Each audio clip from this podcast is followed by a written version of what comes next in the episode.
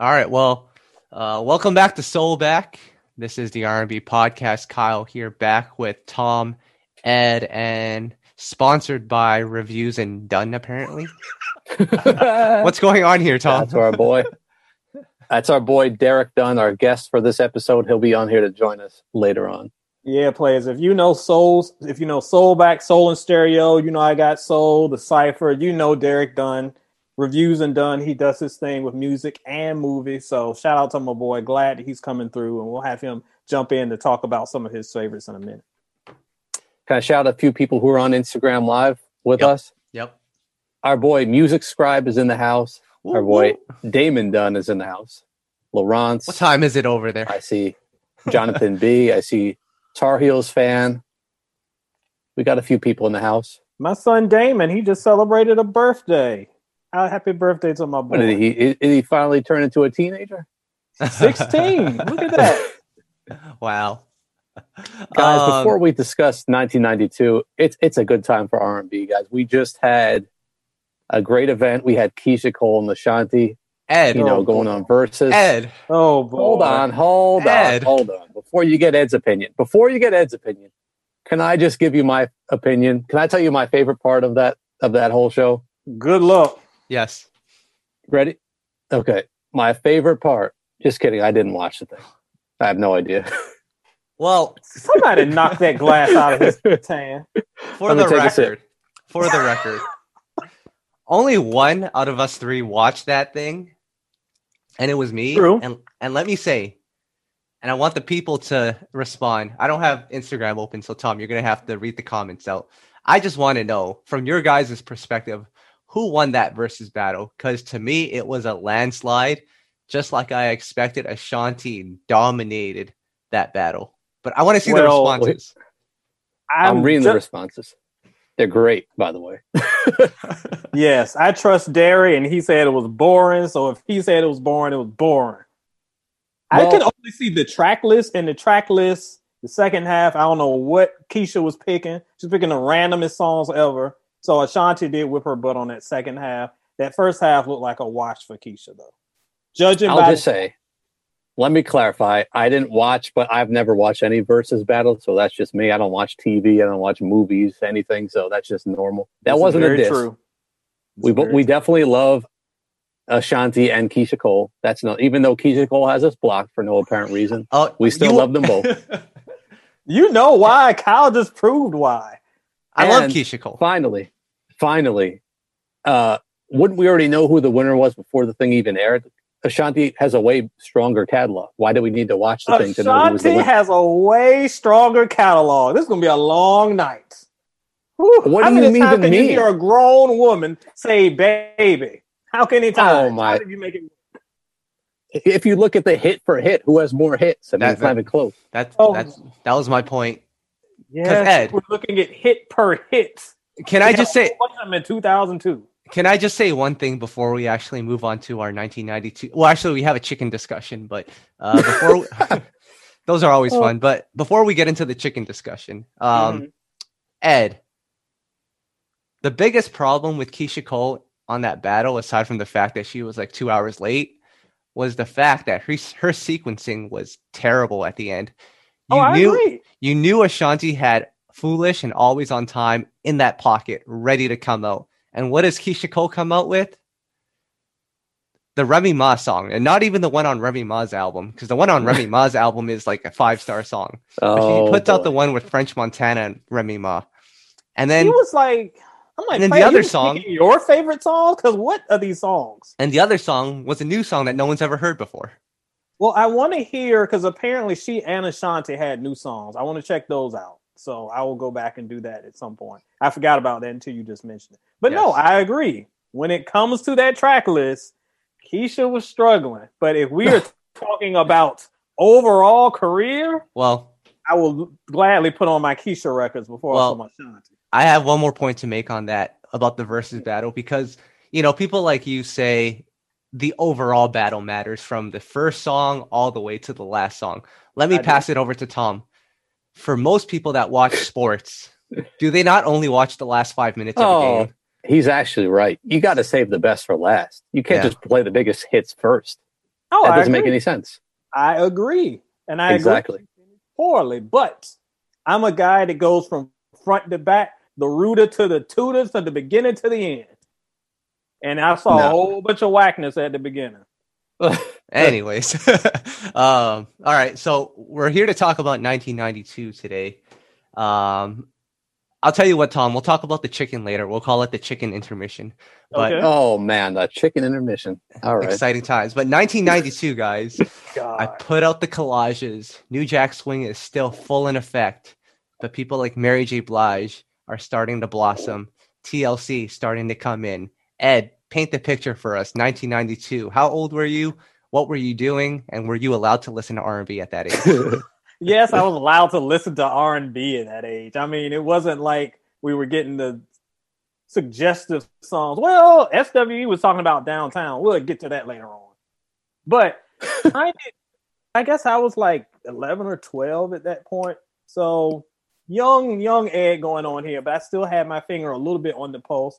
This is a very interesting year, and I know this is the year we're probably going to wrap up a lot of our yearly discussions. And the reason why this is kind of a good year to cap it off is because this is the year to me where we really see the last throes of New Jack Swing and going into hip hop soul. And as most of you know on this chat and watching us live or listening to us on your podcast streaming choice, service of choice, this is the era that kind of laid the foundations for the hip hop soul era that a lot of y'all love when it comes to the late 90s R&B and the late nine and early 2000s R&B even in the Keyshia and the and the Ashantis that we mentioned earlier. A lot of that foundation was laid in this era right here. We'll talk about some big big albums that really set the ground plan and at the time we didn't know. At the time we're just like oh here's this new sound. It's coming in. We like it but we little did we know that it would really start to change the landscape going forward for the next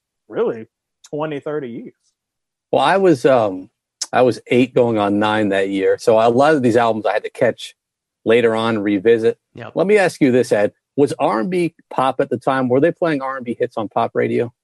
um a little bit definitely more than now but not as strong as it would be a couple years later when we get to Boyz II Men mariah tlc they'll be dominating a couple years down the road but it wasn't it wasn't obscure to hear as random as it sounds men at large of all people Mm. popping up on pop radio because the crossover it just wasn't as hard and fast as it is now. So there was a little bit, it would get much bigger, but this is where we saw the foundation laid. Gotcha. Men Yeah. of Vision, pop radio. I mean, I did the collage earlier, and there's a lot of great albums that we can really talk about. I'm purposely, guys, going to not talk about the Bobby Brown album because Derek Dunn, who's our guest and New Edition's number one fan, will probably spend 20 minutes on it. Uh, but Can I just mentioned something about Bobby Brown though? Actually, in this yes. era, I want to ask Ed actually Mhm. because people. I mean, I was too young to realize, obviously, but people would always say Bobby Brown was Usher before there was an Usher. Was that the case in- in '92? Still, I know Bobby. This was kind of the end of his run a bit as a solo artist, but was he considered Usher at the time? if you're going to compare, it's hard to compare directly, but if you're going to make a comparison, I can kind of buy that because he was the total package as far as a performer. Incredible songs, incredible stage presence, incredible choreography. He could do it all, and that's really what Usher would kind of bring into the the next stage of his career, not 94, but when we get later on into the 90s and into 2000s. So in that sense, of all the artists of this era, yes, he's the most Usher of that. And then later on, we'll have Cousin Chris. But yeah, I can get that. And even though this album, I don't want to give away too much about this album. This is kind of like the last of the Big Bobby era. Mm. Not a bad comparison. do you guys think? Because my prerogative is on this album, right? Yep. Is that this one or the last one? I think it's on this I, one. I thought Okay. it was this one. Yeah. All right. Has that song lasted? Because that was a big, big song. I I know Y'all that have song. no idea. That Yeah. thing was everywhere. Yeah. I hated that song because they played it so much. But yeah, absolutely. That song has lasted and it's become one of his signature hits because of that legacy. When a lot of artists talk about now, I'm sorry, sorry, Derek, I'm stepping on you, I'm stealing your thunder dog. Mm. but so many people, you know, talk Bobby the King of R&B. The reason why, even though I still think that's a stretch, the reason why is because that foundation was laid here this year and a couple years prior. When it comes to mainstream face of R&B, it was Bobby. He was doing it. That would change pretty quickly, starting with some of the people who will be debuting this year. But yep, I think at the time he was kind of the face. Uh, we were incorrect, actually. My prerogative was on the previous album in '89. I Oh. thought so. I need to stick Whoops. with my guns. I was So like, what I was this I was eight years Wait, old. What what's do you on need this- to ask me about? What's on this album then? Humping around. Um, Yes, Humping Around. Okay, Sullivan yes. mentioned. That's correct. Yes. Yes. All right. Well, I, never and mind. no- I saw a comment here from Jonathan B. Chris Brown is like Bobby. Usher is like MJ. No, I think no, I think it's like flipped because Usher idolized Bobby Brown. I feel more Usher and Bobby and Yeah. more MJ and because MJ and Chris definitely. But you can still take elements of both because Yeah, yeah. there are elements that are sprinkled into it. So it's not Yep. direct, but yeah, you know, it is what it is. I just see more MJ and cousin Chris. Anyway, I could never hear MJ singing "These Hoes Ain't Loyal." Could you guys? Absolutely not. But I will say though, I have always said if anybody could make trap work, I guarantee you Michael could. He could adapt to anything. Because he would have done it with grace. You know, Yes. it would have been classy. He would have done it, but he would have made it his own. It would have sounded Yeah. like think about the Dangerous album. He made New Jack Soul, I mean New Jack Swing, sound like Michael. Michael wasn't Yeah. sounding like, oh, he just sounds like Guy. Like no one said that because he made it his own. Yep. Sorry, Ed. I'm looking at the do- notes you provided us with. It says Bobby Brown's Bobby album drop with singles like My Prerogative. Ooh, Oh. Ed. That was your fault, Really? right? Yeah, I'm looking at it. Well, right I now. must have been sipping on what Tom was sipping on then if I said that. But yeah, that Cheers, was not bros. that album. I was watching the Drink Drink Champs podcast recently. I feel inspired, guys. I'm about to be on one. oh boy. Oh, Uh, this will be one. Can we talk about a couple of soundtracks here? The Boomerang soundtrack and the Bodyguard soundtrack. Ed, aren't these like two of, if not the most legendary soundtracks that we have when it We've- comes to '90s R&B? we have talked a little bit before about how strong soundtracks were, and they would definitely be more. I mean, they would have an even bigger legacy going forward into the 90s. But those two here specifically, remember we talked about albums that it seemed like everybody had? Everybody's mama had the Bodyguard soundtrack. My mom didn't have very many cassettes, not CDs, Mm. but cassettes around 90 because this kind of time she was probably getting out of music. But she had that bodyguard soundtrack for sure, for sure. So that one was huge. Another platform for Whitney to just continue this incredible legacy that she had with her career. And Boomerang, to me, one of the greatest soundtracks of all time. We talked couple weeks ago about the legacy of Waiting to Exhale. Boomerang is right up there with it. It's one A, one B as called as far as like great soundtracks. Let me ask you guys a question. Was in the in this time Whitney considered an R and B artist? Because I feel like that that's almost an unfair categorization.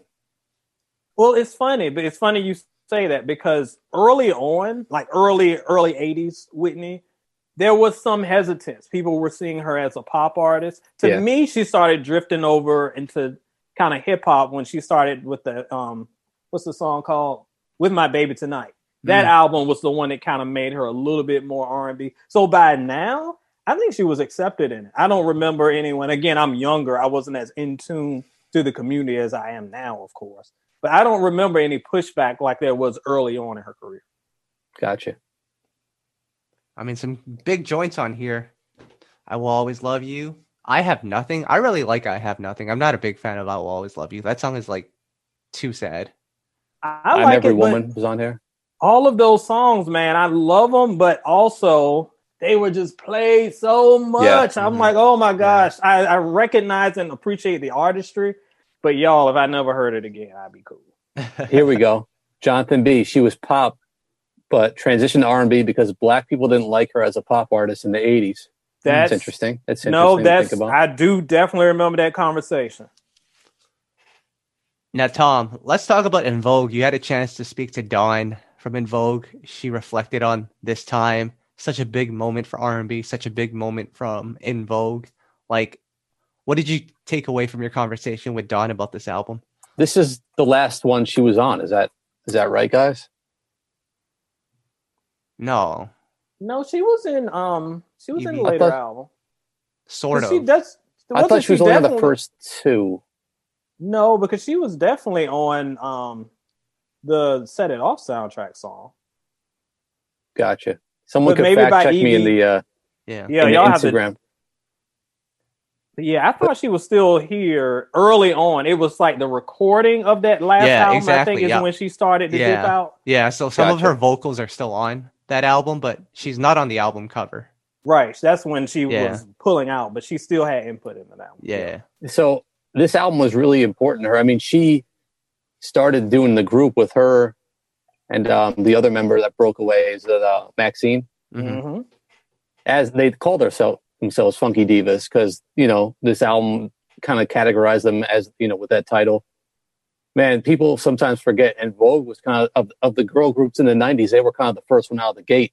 I think they came out. It might have been like the late eight, late in '89. I can't remember exactly the date, but I could. I, I told Dawn. I feel like they set the foundation of it for some of the other groups to come in after. We're going to talk about SWV in a bit on the show, and I know that they were even influenced by En Vogue. So Yeah. I mean, to me, this is a monumental album. I'd probably, I think I'm going to call this one their best, Ed. I don't know where you put it. Yeah, I agree. I think it's their best and it's their signature album. Um, as folks have said in the comments, now they've jogged my memory. They're right. She was on Don't Let Go.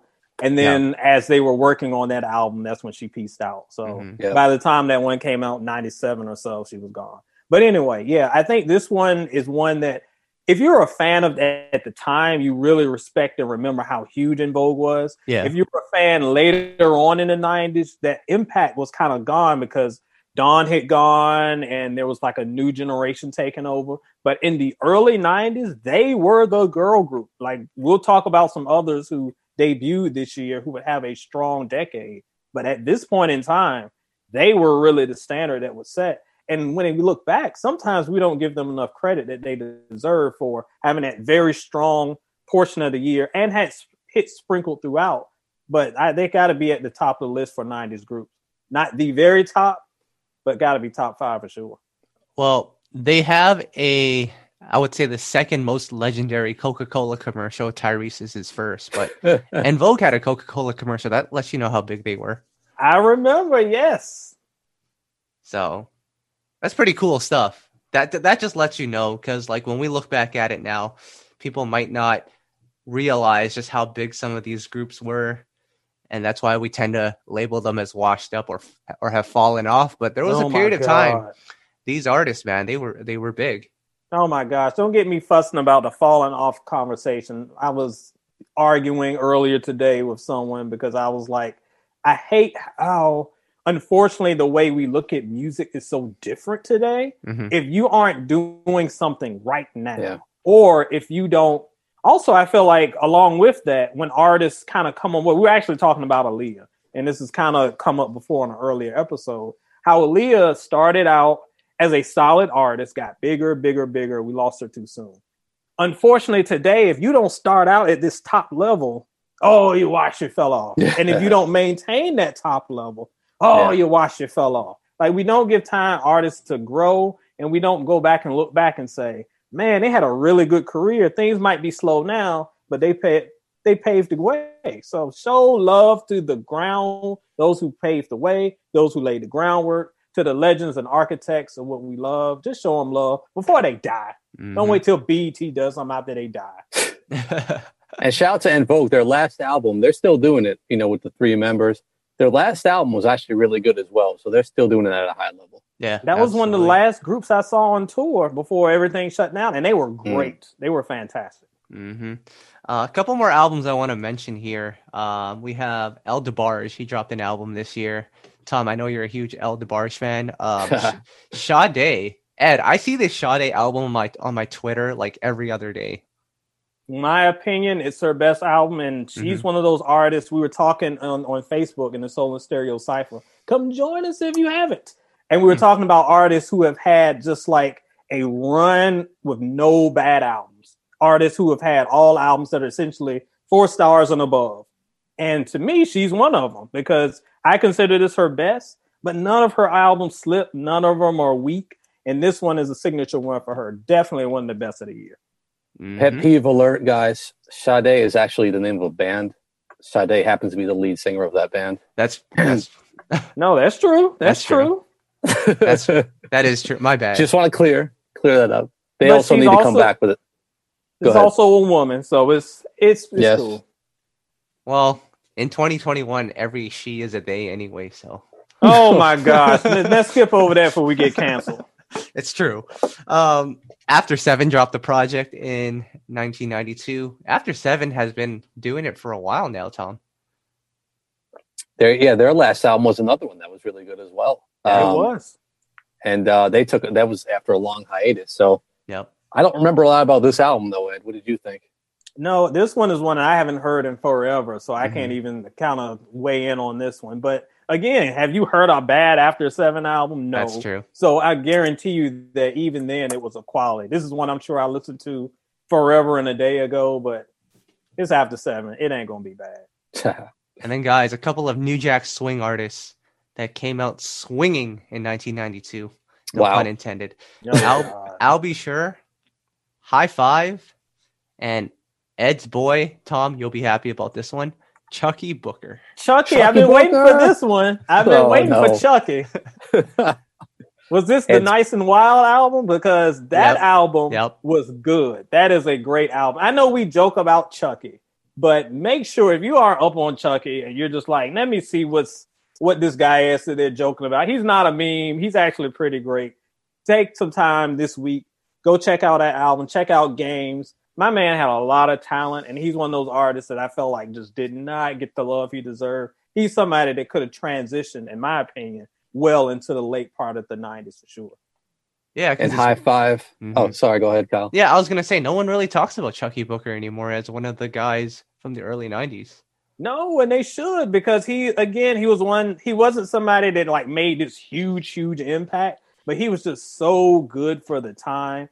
Another one, Glenn Lewis, not Glenn Lewis, Glenn Lewis. Oh my gosh, that's Tom's boy, Glenn Lewis. Mm, Glenn Jones, my bo- to me another one of like the best vocalists of all time that just does not get the love that he deserves. Another one who had a great album this year. There's so many hidden gems in '92. mm, I got a shout out though. Hi-Five. Rest in peace to Tony Thompson. yes. And this album had she's playing hard to get and quality time on it.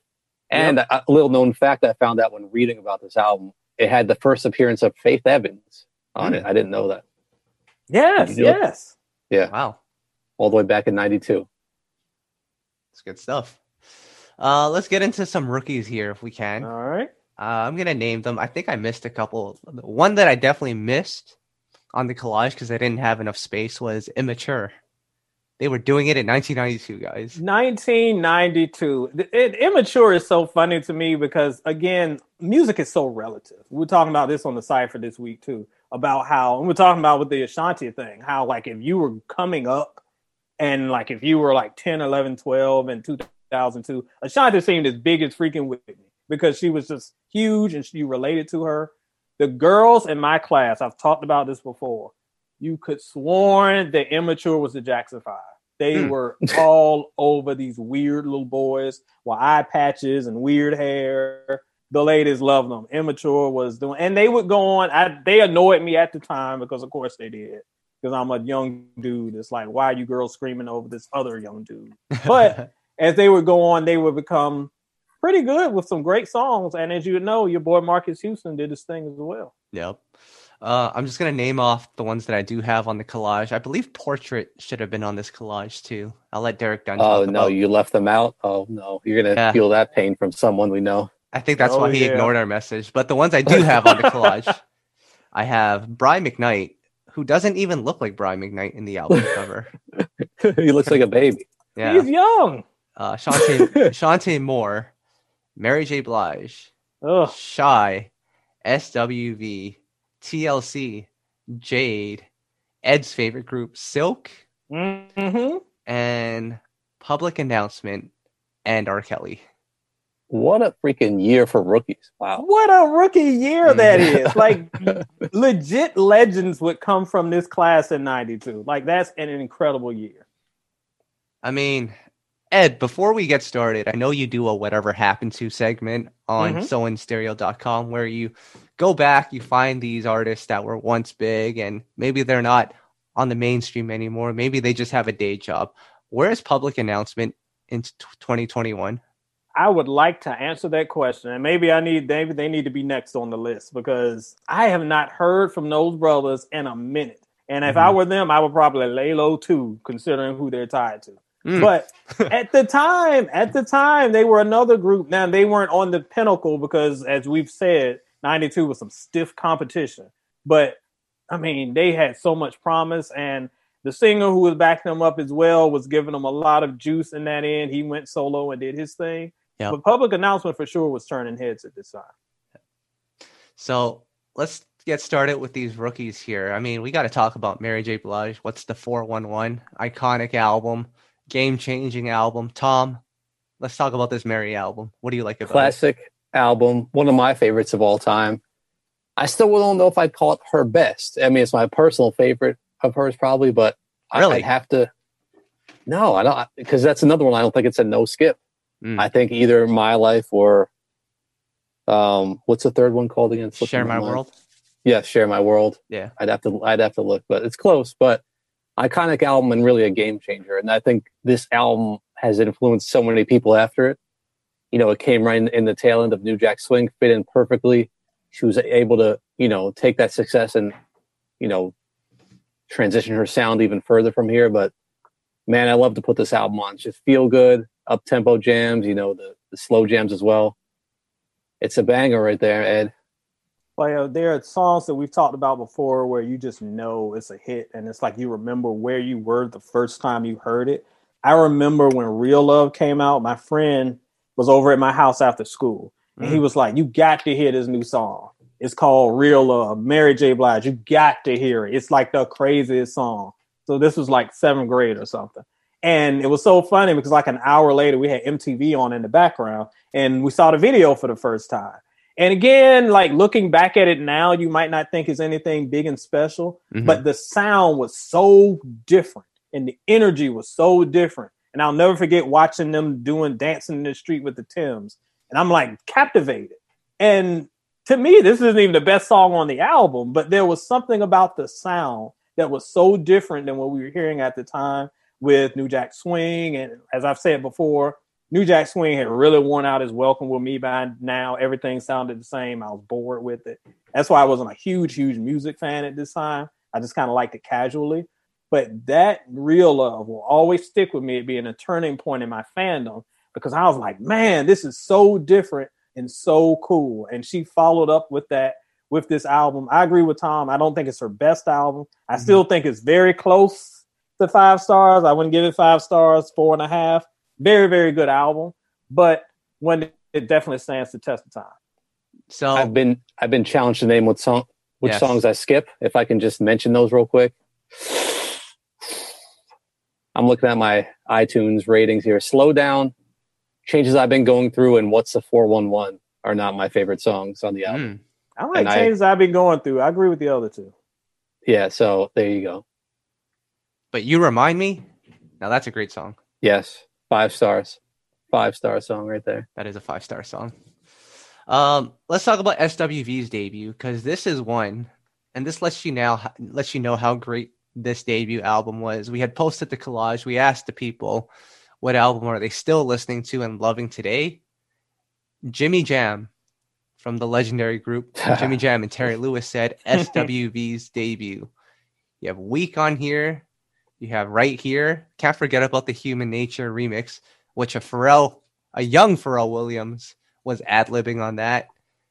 And just so many big records on here. This was a big moment for R&B, Ed.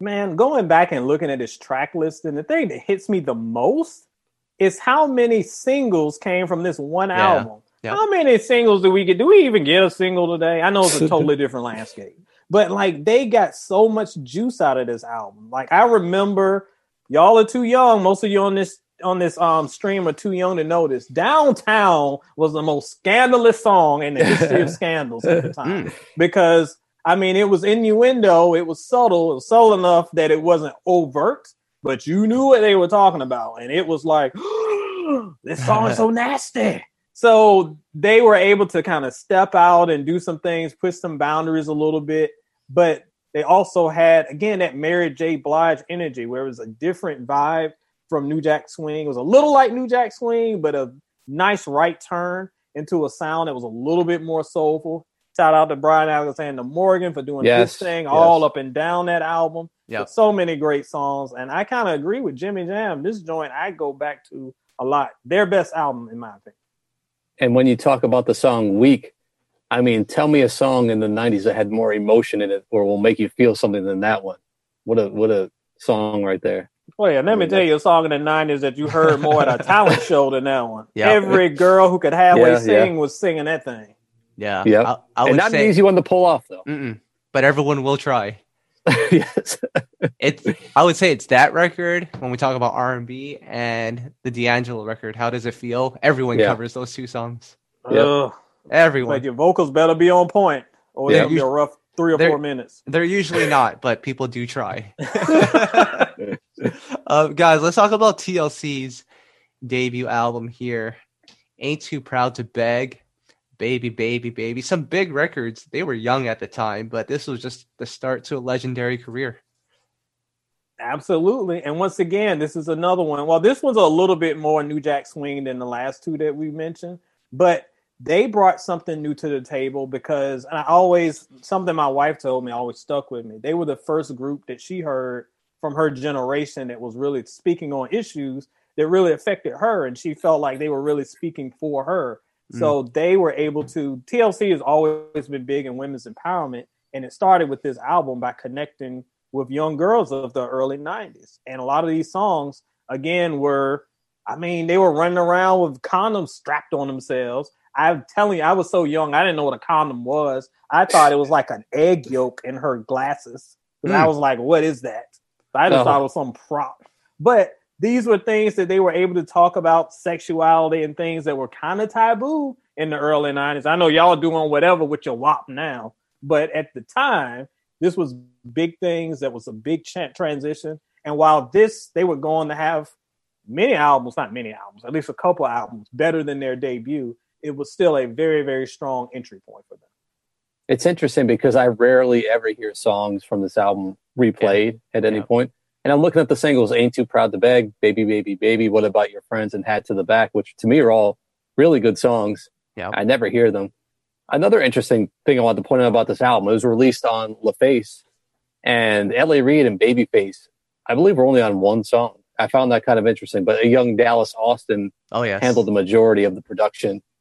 Uh, so I found that interesting that they weren't that LA Reid and Babyface weren't more hands on with their own projects here. Hey, gotta go. I don't know why. Gotta go with what works. Yeah. And it worked. Ed, it's finally time to talk about your favorite group of all time. Oh, we're going to do it? So you got to put it in perspective for us. Your favorite artist of all time is who? Uh, King Keith Sweat, no doubt. So when this group came out, Silk, and Keith was all over this album, and you could hear Keith's penmanship, you can hear his sound, mm-hmm. but you hear singers that are probably better than Keith. Wait a I mean- minute. What? I- Oh, come on, Little G, I'm, I'm not going to Come- debate that. Keep going before I throw my bottle. dude. Keep Little going. G is like one of the greatest vocalists. of all time, I will put it I- up there. yeah, said I would too. So when you hear these singers singing Keith records, but taking it up to another level because of their vocal capabilities, how are you processing this in 1992? Let me tell you why, and this is going to blow your mind because at the time in 92, and especially this album, like going into 93, 94, because remember, I'm more of a casual fan. I didn't like this album because Keith was on it. I liked it because I loved the sound. I loved the way it was written. I loved the way it was produced. So after the fact, I Mm. found out my boy Keith was the one that did it. That proves that I don't have a Keith bias because I didn't know Keith penned or wrote or produced these songs, Mm. but I love his sound so much that my ears were like, this is dope. And then I realized that that dopeness was coming from one dope dude when at the time I didn't know that. So I was a fan of Keith before I even knew Keith did this record. And he, as you said, he's up and down this whole thing. I think he did everything but like one or two songs. Mm. So this is definitely a key project, all the way down to the interlude at the beginning. So I love it because it has the Keith sound, but these brothers be singing. They be singing on this thing. Shout out to our boy John John. Now, Ed, there is a trivia time. You ready for this trivia question? Okay. Track number two, Happy Days, featuring Keith Sweat. Who rapped on the song? Oh my gosh. I know this because I'm a Batman stan. Some weirdo named the Riddler. No. Now, do we need to bring up the picture of Ed as the Riddler? Oh my gosh, again. you were rapping we on the song, Ed? I wish. I wish I didn't have my Riddler cane then, but I can I can replay the rap. Actually, let's do another R&B trivia here. Name all the members of Silk. This should be Oh, easy no. for you. No, I Ed- can't do that, player. What? Look, no, I can't do that. You have Little G. Well, I got Lil G. Isn't there I a got Big G? John John. There's a Big G too, right? yes, there's a Big G. Timzo. Timzo is who I always forget. So we got Lil G, Big G, John John. John John, Timzo. There's another guy like Jimmy or something. Yeah. Yeah. Jimmy, yeah. Yeah. Yeah. Okay. I've met I always before. forget Timzo. That's who I forget all the time. Shout out Timzo. No offense, brother. Love all y'all. I Yeah. just forget you. Shout outs to Timzo. Um, good guy too. I've met him. Really good guy. I've met the whole group. They're all really nice. Uh, let's talk about a couple of other albums here. Um, I really wanted to give a shout out to Chanté Moore because a lot of people were raving about this album, and just as an artist, Tom, super underrated. But her vocals, like she can go toe to toe with anybody. Super talented vocalist, great artist. She's another one who's still releasing quality music even to this day. Geez, we're almost 30 years later. And uh, she deserves a lot of credit. Ed, did you like this one? I this is another one that I didn't listen to at the time. I listened to it kind of later, and I remember I listened to it because I had a friend in man, it was like sixth or seventh grade. Oh, seventh grade. I met him in seventh grade. Yeah, this is seventh grade for me, so I'm, it's coming back to me. Like this dude was obsessed with Chanté. He thought she was the Yeah. finest thing ever, and to Mm. this day, he still talks about that. So I listened to this album because of his standing and crushing. But yeah, it's a great album, and Chanté is another one of those artists that I feel like throughout the 90s, a lot of these years that we've talked about, we've kind of mentioned, oh, and Chanté had an album, we kind of move on to the next. Nine times out of 10, that album that we just kind of gloss over is pretty good. Mhm. So she's another one. I think if you're interested, go check out all of her stuff. She's very solid. I like kind of her late 90s stuff. Those kind of sit with me more. But this early stuff, man, some hits on it. And Tom, Jade, you had a chance to interview the group a couple years back, and like this album, people love this album, but they couldn't quite make it through that transitional period after New Jack Swing had died. But at the time, Jade had a lot of fans. Yes. Yeah. I don't know why they what, what happened. I don't really know the story of what happened to them. I didn't really catch on, but at the time they were, you know, right there, one of the bigger groups.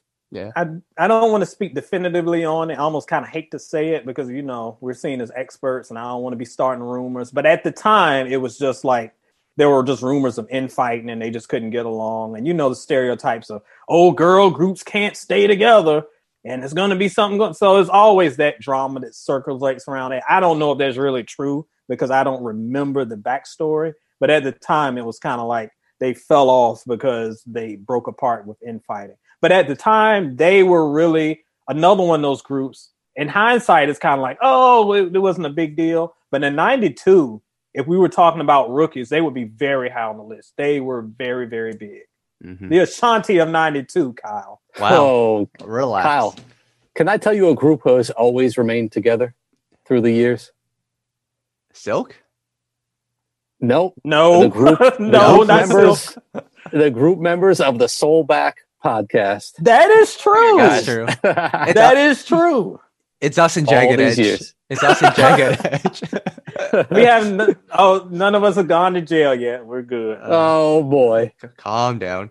Uh, Brian McKnight dropped an album. A lot of people don't even know that this is his debut album. Brian McKnight has been out for a long time. I think he's on like 22 albums now. So go check every single one of them. And lastly, Ed, we have to talk about the man we're not allowed to talk about. No more. But what's interesting, guys, with this album, I, I was reading an interview from like way back. And R. Kelly said that pretty much he had to put R. Kelly and public announcement as a collective thing because groups were big at the time and that's what the labels wanted. They wanted a mm. group. They didn't want just a solo artist. So that's why this album, even though we talked about this last week, even though technically I would say that 12 Play is his debut album, this yeah, is the album that. that. we first heard R. Kelly. So yeah. talk about this album, Ed. It's just funny to me, going back to your point about the group thing again, it sounds weird to hear that now because I don't think we could name four groups right now in 2021. The wait, year our Lord. Wait. No, I've got Migos. No, I'm, I'm, talking about groups of quality and standard. Oh, okay. not weirdos from Disney cartoons. Anyway, mm. my point is in the 90s, yes, that was the, like you had to come in as a group. And it sounds weird today because the dynamic is so different. It's just like, what's your Instagram looking like? We'll figure out the singing later. Like, what's your IG popping? Then we'll do that. But at the time, you had to have that group dynamic because that was was selling. He broke out, and as we saw, you know, good for his career later on down the line. But this album, as I said a little bit earlier, I thought it was promising. I heard it. I don't think I heard it at the time. I think I heard it much later, maybe even after 12 play when I heard it. And I thought that it showed a lot of promise but a lot of what we would know about R. Kelly going down the line kind of started more so with 12 play, whereas here he was getting his feet wet, but he kind of really branched out. But if you want to hear this album just for history's sake, check it out and you can see where the start of what he would become. Mm-hmm. Minus the think about public announcement. My experience of them is driving to high school in 2000 and hearing their song on Hot 97 being played Mamacita. Do you remember that? It was played like every morning. yep, I remember that. Crazy. Uh, and then lastly, I got to talk about Shai. If I ever fall in love, isn't this like an acapella song? Yes, man. Was, listen, and it was a hit. A, this was another song. I'm telling y'all, this is another song we talked about. Weak. This is the male version of Weak. Brothers would get together again. What did we just say about groups? You had to have a group. Get your mm-hmm. boys together. If y'all could sing, post up on that talent show, and let me see if you could do Shai. Because Shai, and that's another one. The latest in 1992, they loved them some Shai. That voice had them weak. That's an amazing no thing. pun intended, by the way. Mm-hmm. Shout, shout, out to Darkchild in the house. Came oh, shout out Dark out. Child. Dope. Shout outs to Rodney Jerkins. Um, but that's crazy if you think about that Shai record. You can't have an acapella song on the radio anymore who do you want singing? See, now y'all gonna get me in trouble. But who you want oh. singing a cappella on our radio today? I mean, there's people that can do it, but just... I actually think they can do it. We just don't get a chance to hear them in their full abilities. If I you think some honest. can. Some, I think some. one or two, maybe two. But overall, take away that trap and you're sounding kind of rough. Well, I'll tell you who can, just because Darkchild's here. I got to mention him, Jac Ross. That's his artist. And yes, go check out Jac Ross. Jac, Ross. That guy is a monster on the vocals. You guys I go check him out. It's, look, I love me some vocals. Yes. All right. So uh, we'll bring in Derek Dunn now. He's been uh, waiting. And it's a good time for Rodney to be joining us too, because he actually commented and said in 1992 he was listening to that Bobby Brown album. So, Derek, are you there? Yep, I'm here. All right, Derek. Well, I appreciate you for joining us. Just let the people know how old you are, because uh, we've had a couple of 15 year olds on this pod- on this oh podcast. my god, he's 16 now. I turned the big four zero in May. Wow. All right, Ed, we did it, man. We're not the the oldest ones anymore. Actually, I'm still the oldest by a few months. Oh, but oh. I forgot. I will never forgot. be beaten. I'm sorry, but I've got my peer in the house. That's the main thing. There you go. Mm-hmm. So, man, Derek, you got to talk to us about this Bobby Brown album from your perspective. I purposely saved these last five minutes, maybe 20, for you to talk about it. Where were you in your life when this Bobby Brown album came out? And is it a classic? When the Bobby album dropped, that was summer of '92. I just moved to Huntsville, Alabama. My mom was in the military and she was going to Korea, so I decided to stay with my grandparents uh, down south. And the thing about the Bobby album is, to caveat to what Ed was saying, it was kind of the end of his um, monster run. And I think what did Bobby in, unfortunately, was marrying Whitney and the delay that he did between albums. Because even though he did seven million off of Don't Be Cruel, he waited four years to drop, you know, the next album, and you just couldn't do that unless you're Michael Jackson. You know, you can't take a four year break. So the Bobby album, it's a good album. It's not a classic, but it's not a trash album. It's actually a very strong album. I revisited it about a month ago with um my guy Terrence. Went through track by track, and it's a very strong album. I mean, he had Teddy on there producing. He had Babyface, um, the guys from Wreckx-n-Effect. The tour was crazy. You know, he had Shabba Ranks, TLC, and Mary Mm. opening up for him. You know, yeah, that's the album with something in common with Whitney, but it was just, I think the timing was off. Maybe 91 might have been a better look as opposed to 92, because again, it was a four year break and everything you guys have been saying, the competition was just so strong in 92. Not to mention, Dangerous was, you know, out that same year, so he really couldn't be seen as the king of New Jack Swing anymore. As Ed said, Mike came in and took it to another level. Mm-hmm. Nope. So, Derek, before we uh before we go on to our rookie of the year and decide who's that, I want to ask you, man. Uh, 1992. This is an album. This is a year that you really wanted to be a part of. You know, for this podcast specifically, 1992. Why that year? What what makes 1992 such a standout year for you?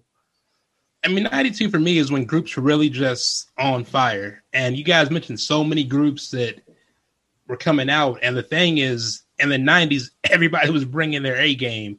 It wasn't where you would have like one hot song or two hot songs. Like the bulk of the album would be fire. I mean, you guys mentioned Portrait, you mentioned Shai, you mentioned Silk, you had After Seven, you had Troops, Deepa album, which is actually a very strong album that doesn't get a lot of credit. I mean, Steve Russell was Yes. Yep. like 19, 20, I- no, probably early 20s at the time. And Steve was doing stuff like somebody twice his, you know, twice his age bracket was doing with production. So 92 was just, you know, you're coming into puberty, as I was, and all these love songs starting to make sense, you know, when you're going to the dances Mm-hmm. and you, you really feel what they're talking about. And it was a time when, you know, your parents could listen to music you're listening to, and it was all love. It wasn't vulgarity wasn't there yet. It was still, Yeah. you know, a good time to be alive. Amazing. So, Tom and Ed, are you guys ready for the rookie of the year? Oh, I stay ready. Well, one question, one question. Uh, One more question for um for Derek. The Bobby Brown album cover was that considered vulgarity? No, not at all. I mean, I think that was just him being Bob. I mean, the stuff that he was um the stuff that he was doing, it was just Bob being Yeah. Bob. I mean, Shabba Ranks What- is probably a bit more vulgar than Bob was with his stuff. What was that? It was like half a shirt though. I just I never really got it. I guess. if I recall correctly in the movie, I think it was like just the sleeves and his chest just out. You know, this is before he got the gut. No Oh, shade, his back. Bob. Yeah, was it's just his back. Yeah, it's just his back. Mm. So he had a shirt with with no back and just I, I didn't know. Was- It's a shirt with just the sleeves and the a neck. trendsetter. Trendsetter. Gotcha. yes. it really caught on. Yep. No, I didn't.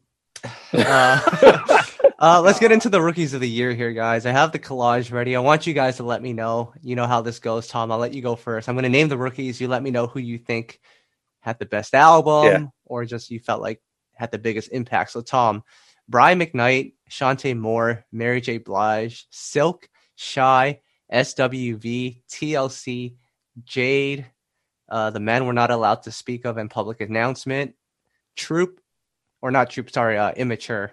So, of that group of artists, who was your rookie of the year? Well, I'm going to go back to the rules we loosely follow Ed on every episode of if if we pick you them as a loosely rookie, follow. if we pick them as a rookie, I'm not going to include them in Mhm. my top in my top three. So I'm not going to say Mary J intentionally. Mm. I'm going to go with Silk actually, because that Wow. that they're, they're deserving, and I'm not. And I think actually my top three are all rookies, but Silk is probably my my fourth best. So there you go, Silk. Ed, what about you? First of all, I don't abide by Tom's rules, but Oh, I will say that looking past that, my rookie, because I have to judge by what was going on in 92, my 92 brain.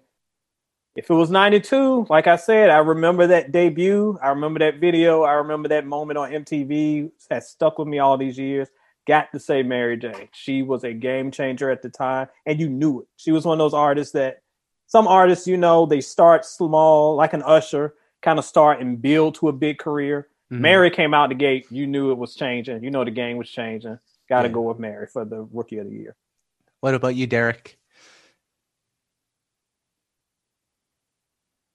92 um I, I think as a complete album i'm probably gonna get some side eyes but for a debut i'm gonna go with portrait Mm. because that album was Oh, entirely no. That album was entirely produced by them everybody sang lead so i give credit to when you're doing it yourself but as far as for the culture it's it's it's got to be mary but Yeah. my personal one is is gonna be portrait Were you paid to, to pick that by one of our friends? i know just Oh my gosh. Yeah, that 'cause- I friend just- is going to send you a DM very soon. oh man. Uh, Oh man, I can't. I No, can't- Portrait. Yo, Derek, we were told by our friend Soul Child that Portrait's second album is one of the best albums of all time. Is this true? of all time. For 95 yeah and the portrait that, that second portrait album again start to finish with the production four lead singers doing everything themselves yeah portrait doesn't get enough credit especially All right. michael angelo saulsberry so All right, yeah i hold portrait in high regard I'm gonna go back and listen to that second Portrait album. If you guys are telling me it's the best of all time, It's Uh, good, but I don't know about that. But I will co-sign it's very good. okay. Ed, Ed, hold on, Ed. Is Portrait a one-hit wonder? Oh I mean, Don't say ask- don't say it like that. No, but uh, No, I mean- ask a, ask a random person, name a Portrait song. They're probably only Right. gonna know one song. I mean, when we talk about, and I talked about this before when we talked about like what determines what a one hit wonder is, a lot of times we just kind of get mixed up. They had one big like pop hit. Mhm. So it kind of like seems like they should. I hate to say it. Well, Honey Dip did okay. i wouldn't say they're uh, let me interject i They're wouldn't say they're close, dog. They're close. I wouldn't say they're one hit because you, you guys know that I'm an Air Force vet. So when I was overseas and I played an album track and I got the dance floor packed, that's how I know they're not a one hit wonder. And their biggest song is actually their cover of How Deep Is Your Love from 95. So that's Mhm. actually bigger than that was a big pop record for them. So But that was also big overseas. Like that was if Yeah. we're talking Yeah. US, their biggest was like, you know, the here we go again. But they did have other songs, but when we talk about like pop, if we're judging it by pop, then they might be one hit one. And that's no beef. I love Portrait. I'm not diminishing them out by all, but if we're Mhm. looking like one big hit, they might be under my rules that I made when I did that one hit wonder list a few months ago. Maybe Hmm. so. I never thought of it like that. So I might be right. Hmm. Listen, Derek, if you go overseas, they'll tell you Horace Brown's uh, superstar. It's My different. No, it's different over there. It's it's different. You can't. it is. I mean, Oh, North yeah. America. North America's fickle. Listen, we're We- ju- we- we're just joking. We we show all these say- artists love. yeah. We show all these artists love, but they they tend to. Never mind. Keep it moving. No, All right. Tom, I'm trying to get you out of trouble, Tom. Tom's DM's gonna be on fire after this show. Listen, if you know, not you know what I'm talking about. it's not hate. It's the fact that you know I was told that Horace Brown is a legend. I- I mean, he's made great music. He's not a legend. You know, it's just it's not hate. Can I Y'all give? told can me I- Ashanti had a classic album, and I'm over here sipping my That's tea. that's that's fact. Actually, uh, can I just give you my rookie of the year? Yes, please, because we all off track, though. Uh, I would say Mary J. Blige is the rookie of the year, but I would say,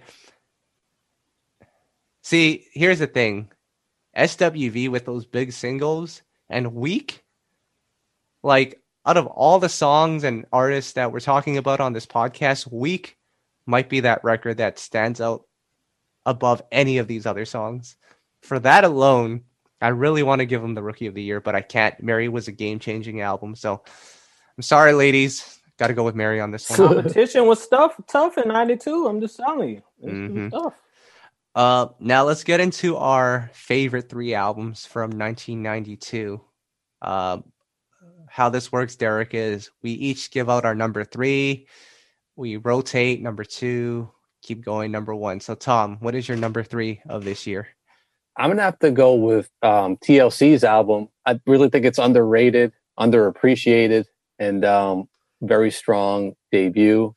They've gone to become legends, and uh, I got to go back and revisit this one again because it deserves a few spins. So Mhm. I'm going with that one. Ed?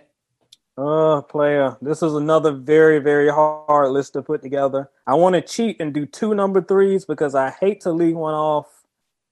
If I must, if I must, I might have to go with SWV for my number three. Mm. But I really want to slide my boy Silk in there. I really want to slide my Mm. boys in there. So one of the two, two you know, choose one. Say SWV or Silk. Either one. Ed. If you would have just simply followed the rules like I did, you could have had Silk at least mentioned in the Yeah, in the they rookie of the year. They could have had something on their shelves. They could have, but I don't cheat like Tom does. They could have had some hardware. Calm uh, down. They'll get someone else will get love later on. You shall see. All right. Uh, Derek, number three. Number three, I'm gonna say Portrait's debut. Mm. so they got two pieces of hardware. Impressive. Wow. I got to Ed- revisit that one. In all seriousness, I'm going to revisit that one No, you and should. their second album. Both are very good, especially the second one. Tom, Can I Ed- just mention a comment from that I saw from our boy Shaquille Perry? Oh Mhm. boy. Portrait, Portrait is getting way too much airtime. Let's go back to the greats. oh, like, come on. I'm sure that Shaquille is just mad that Aaliyah has not debuted yet, so we can't talk about her anymore. Calm down, brother. We'll talk about her on another show. All right. Well, my number three, I was gonna give it to En Vogue, but because I see this album on my Twitter every day, I'm gonna give it to the Sade album, the group Sade or the band Sade. It's tested, you know, it, it's lasted, and uh, its legacy is still strong. A strong album, so Sade will be my number three. Tom, your number two. I got to go with SWV. Mhm. Um, amazing debut. Shout out to our boy Brian Alexander Morgan. When I interviewed him last year to talk about this album, you know, he was so proud of the work he did on there, and uh, it was great hearing the stories behind it. So I love that one. I still play that one, so I'm going with that as my number two. Ed. Number two, I gotta go with my girl slash group, so I don't get yelled at by the um by the group police over here. Hmm. Sade, number two. I said earlier, I think this is her best album, and she has a pretty flawless discography. I put this one at the top. So number two's from Sade. Derek, what's your number two? And you can't pick Portrait again. Number two, number two just because it has uh, one of my favorite uh, songs from my favorite indie member. That's the Mo' Money soundtrack, which we didn't talk about. No. on the podcast. And that's that Jam and? Lewis was on fire. The Mo' Money soundtrack. Off the wall pick here. Hold on, I gotta look this up right now. Tom was Jeez. not. He was not ready for that. No, that's Uh, a good one. We didn't talk about that. Trivia time. Derek Dunn name every song in order on the album. Oh, calm down. You might Well, be the able first- to do it. The Oh, first one is the Mo' Money All Stars. The second one should be Luther and Janet, if I'm not mistaken. But you had MC Lyte on there, Johnny Gill, Ralph Tresvant, Damn. Big Daddy Kane, Lo-Key, Mint Condition, Color Me Badd. Dialogue from the movie, I think it's 25 songs with little pieces of uh, dialogue from the movie. Yep. Wow, I gotta revisit this one as well. Shout out Mm-hmm. to Jimmy Jam and Terry Lewis. Yep. Yep, very New Jack swingish joint. I remember that well. So I guess it's my turn now for number two. Yep. I'm gonna go with the Mary J. Blige album. It's not my favorite Mary album. Um, I gave I gave her Rookie of the Year because of the cultural impact. But even though this album has a lot of great songs on it, and it's a classic, undoubtedly, it's not my favorite album. Is it a five star album? It I don't. I think I think based on impact, it has to be but- Impact. Impact. But when I listen to this album from top to bottom, I don't think No. it's perfect, perfect. I think My Life is a lot stronger, but I mean, number two is you still get the silver medal. So number two will be Mary J. Blige. No Now- question. I don't think it's five stars. Uh, Also, I don't grade by impact. I feel like that should be scored separately. Mhm. I also don't give five stars for perfection because I can find something wrong with anything. But I do agree it's very good. But I give it four and a half. I'm with Wait. you. Wait. No, that there is a perfect album. What's wrong with Off the Wall? give me some time. I'll find something wrong with it. I did give that five stars. So Yeah, argument made. Yeah, Off the Wall is a five star album. Oh no What- question. No Thriller, I might, Dave- Thriller, I might have an issue with, but I think Off the Wall is five stars. I gave both five stars. Yeah, Wait, I'm, I'm seeing a comment. Mary's debut is better than Breakthrough. Who doubted that fact? I, I must have missed a comment somewhere. I, No. you can't you can't compare the two. That's like a thirteen year difference. No, you can't compare the two. Yeah. Yes, it's better than Breakthrough. Yeah. Um. Now, before we get to our number one, as promised, it's the chicken intermission. Oh boy, oh my! you thought I forgot about the chicken I did I- think you forgot about that. Yes. So I have I have to tell you guys a story before we get back to this this number one pick. I was The at fans K- are pissed in our comments here. Just so What- you know. Go what ahead. they what they say. No, I'm just kidding, but they will be. Okay. Oh, keep going. Anyways, I was at KFC today, and I tried their uh, plant based sandwich. Tom has influenced me to try plant based food. There we And go. Ed, Smart guy. Ed, Derek, that sandwich was not good. Oh, it was not good. It I was thought you were gonna say it was great. It was not good at all. It was dry. Literally, I think the sauce is what saved that sandwich because it was not good. Did it See, taste that's- like chicken? No, That's the key, though. When you're eating for health, it's not going to taste good. You just got to drown it in sauce and not worry about the taste. But player, that offsets the health. That's true. However, I will say the one positive thing that came out of this is um, normally when I have a chicken sandwich from like Popeyes or Church's, I feel like crap. This one actually made me feel okay. I didn't feel like See, there dying you go. after. So, Eh, there you go. so that's your chicken intermission for today. Well, Darius says he eats both boneless and bone in from the last podcast. So, player, get all the chicken you want. hmm All right. Uh, Derek, do you eat chicken? Of course, all the time. What's your What's your what favorite kind of question chicken? is that, Tom? I, I don't know if he's a vegetarian or you know some weirdo like me when it comes to food. Do you like your chicken skinless or skinned? Skinned, boneless Oh. wings all the way. Boneless wings. Yeah, boneless. Aren't those just chicken nuggets? Wait, that's Well, technically, if you want to get technical, yes. Okay. All right. all right. Can we proceed with our number one? All right, we might Chicken's as overrated. player. Damon Damon Dunn says chicken is overrated. I don't even know where to go with that. I don't know where to go. We've had that argument before. You can, that's not one that's not one of those things that you can underrate or overrate. It's I don't think so. Either. it's an essential commodity. Listen, like you, you either have it or you don't.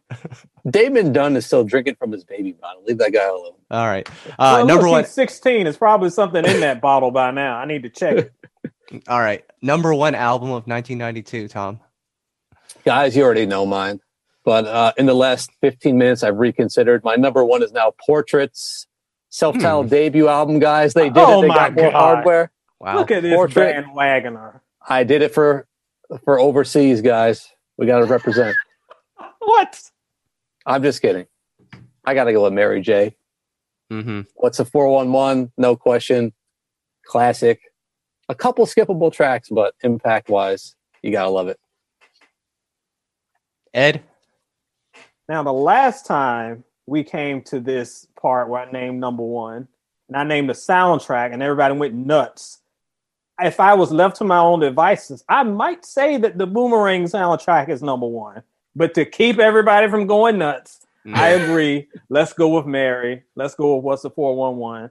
As we said, I don't think it's her best, but for this moment in time, it's probably the most influential in this moment in time to kind of move R&B in another direction. What about you, Derek? Now, with the age of 39, just from a production standpoint, my personal would be probably Troops Deep, just because where I was at mentally when I really heard this album. But no, it's it's the the choice would have to be Mary, just for everything that hmm she did, everything she changed, and I'm gonna say it. If I get hate, oh well. But Biggie's version of that remix to Real Love shits on a lot of people's entire catalogs that preceded. oh, Talk Hey. about it. Talk Hey, this is- about it. you know, Hey, this is a PG podcast. You can't be- Exactly. cut his See- mic. No, keep it on. I love facts.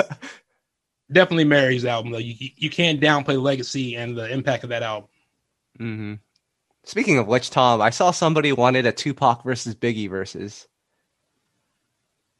Um, yeah, that's going to be very live.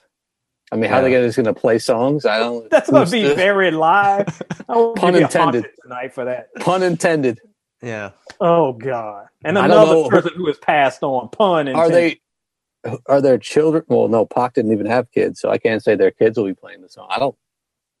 Yeah. It would be cool, but I don't know who would be able to pick the song. You know, it's not. right? That's true. Uh, my number one will have to be SWV. I think this is one of those albums from top to bottom that you can just play. S- similar to the Mary album, but I just feel like that SWV album, like production wise, Coko sounds amazing on that album. And uh, Brian Alexander Morgan, one of the most underrated producers of the 90s the work that he did with SWV on that Usher album, on debut Usher album. And a lot of these producers, I'm not sure if Rodney's still in here, but you know, a lot of these producers that have come up later, they look up to Brian Alexander Morgan. So I got to give him some love, and SWV is my number one for 1992. So, And that, my friend and friends, concludes our yearly recap on R&B. We've had long discussions about it. We will not be doing a 1991 and 1990 unless I guess we get paid to. Don't pay us Well, to do it. we did a New Jack Swing edition. Some people forget. Yeah. Go back and revisit. We're on all streaming formats. We did a whole New Jack Swing edition. So we covered a lot of that. Right. And that's why it's kind of re- there's no need to retread that ground. And as we talked about before, in the future we will do a 1980s decade episode. Ooh, Not man, the individual years, but we will do an episode on the 1980s to come at some point in the future. Not necessarily next week, but hang tight. We'll have that soon. Yep. And Music Scribe, we're going to get you on this podcast sooner than later. Um, so, guys, I think that's it for this week. Ed, what's going on with soulinstereo.com? Man, soulinstereo.com. There were so many albums that we talked about this uh, this podcast that you can go check out. Go check out my album rankings and you can see my thoughts on Sade, Mary J, Silk, SWV, TLC. I've ranked all those discographies and pretty much all the albums we talked about this week pretty high on the list. But as far as new content, check out my head to head with our girl Nicolette. I don't think Nicolette was in the house tonight, but she sometimes is. But we went back and forth on her girl, her favorite, my girl too, Tamia. The best, I was gonna say the best and worst, but Tamia doesn't really have any worst. But her best albums, her best songs, her best singles. And we asked the question, why is she still so underrated all these years later? So Mm. check out that head to head on Soul in Stereo. And I've got some new tricks coming the next couple weeks. So keep an eye on the site. All right. Tom, you know I got soul? We've been putting out a bunch of top 10 lists. We revisit artist Yep. discographies, try to pick out their best songs and whatever we felt like was overlooked or underrated. So, kind of hand in hand with what Ed is doing, revisit artists. We kind of look at their discography, pick their best songs. Um, and Ed, we actually were inspired and did a Tamia one. So, Oh, that's Um, what's up. I missed I got to I got to read your article and see who you which songs you guys pick. But she- yep, she's one of the best. And um, Kyle, you did an interview recently. Yeah, I did, I did one with J. Holiday last week, I think it was. Time just flies now. But yeah, I did one I with know. him. Ride is his new single. Go check out Ride.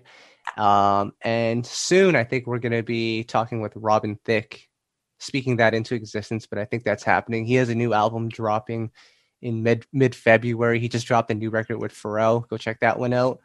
And I think that one that that is it for this week's episode. 1992 is done. Hold on, And hold speaking Let of Derek done- plug. Yeah, well, Let Derek.